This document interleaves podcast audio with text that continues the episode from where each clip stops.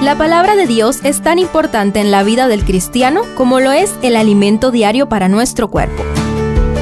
Estudia con nosotros el capítulo del día en Reavivados por su palabra.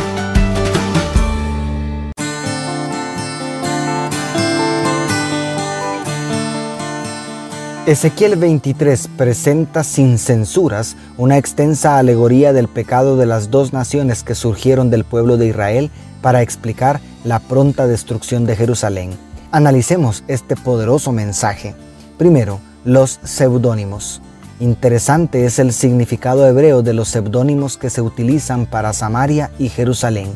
Ojolá podría significar la tienda de ella o ella levantó una tienda una clara alusión a la usurpación del verdadero culto y del verdadero santuario por parte de las diez tribus del reino del norte. Por otro lado, Ojolibá podría significar mi tabernáculo está en ella, alusión al santuario cuyos servicios nunca se abandonaron completamente en el caso de Judá. Esto establece un notable contraste entre las dos naciones, hijas de una misma madre, haciendo más culpable a Judá que a su hermana, el reino del norte. Segundo, la inconsistencia del pueblo. El lenguaje y las figuras son muy fuertes, no aptas para menores de edad. Dios no escatima esfuerzos para demostrar la gravedad del pecado. ¿Cuál pecado? El pecado del adulterio, el cual puede tener una triple aplicación en este capítulo. La principal aplicación de la alegoría es contra la inconsistencia de las dos naciones al vender su lealtad al mejor postor con relación a las diversas alianzas políticas que hicieron. Tanto Samaria como Jerusalén habían traicionado a los reyes paganos a quienes les juraron lealtad. La segunda aplicación es espiritual. El pueblo de Dios primero traicionó al Señor para buscar refugio con los reyes paganos, a quienes no solo les rindieron reverencia, sino que también los imitaron en cuanto a la idolatría. Y la tercera es literal. Los cultos idolátricos estaban llenos de abominables prácticas sexuales. Pareciera que el lenguaje y figuras son tomados de aquellas perversidades a las que se habían acostumbrado. Por fuerte que nos parezca la alegoría, en realidad se queda corta en comparación con los pecados de Israel. ¿Y qué decir de nuestros pecados? Y tercero, la firmeza de carácter de Dios. En contraste con la inconsistencia del pueblo, el carácter de Dios es firme en justicia y misericordia. Por ejemplo, la sentencia del verso 45 no podía ser más apegada al derecho.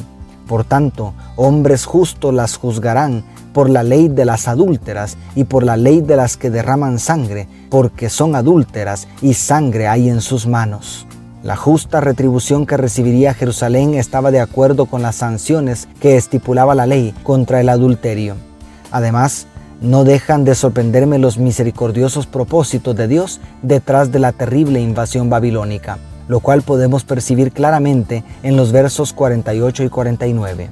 Y haré cesar la lujuria de la tierra, y escarmentarán todas las mujeres, y no harán según vuestras perversidades, y sobre vosotras pondrán vuestras perversidades y pagaréis los pecados de vuestra idolatría y sabréis que yo soy Jehová el Señor. La idea central del capítulo es que Dios quiere purificar la tierra de las abominaciones cometidas por su pueblo a través de la destrucción que permitiría. No obstante, ya tenía reservado un remanente en Babilonia para restaurar a Jerusalén y cumplir el propósito de todo el libro de Ezequiel, y sabréis que yo soy Jehová el Señor. Para terminar, a la luz de esta impresionante alegoría, debemos atender el llamado que se hiciera siglos más tarde bajo el nuevo pacto en Santiago 4.8. Acercaos a Dios y Él se acercará a vosotros, pecadores, limpiad las manos, vosotros los de doble ánimo, purificad vuestros corazones. No hay lugar para la inconsistencia en este tiempo crítico que vivimos. Tú y yo debemos servir a Dios con corazón indiviso, Necesitamos una entrega sin reservas, una lealtad inquebrantable a aquel que dio su vida por nosotros. Dios te bendiga, tu pastor y amigo Selvin Sosa.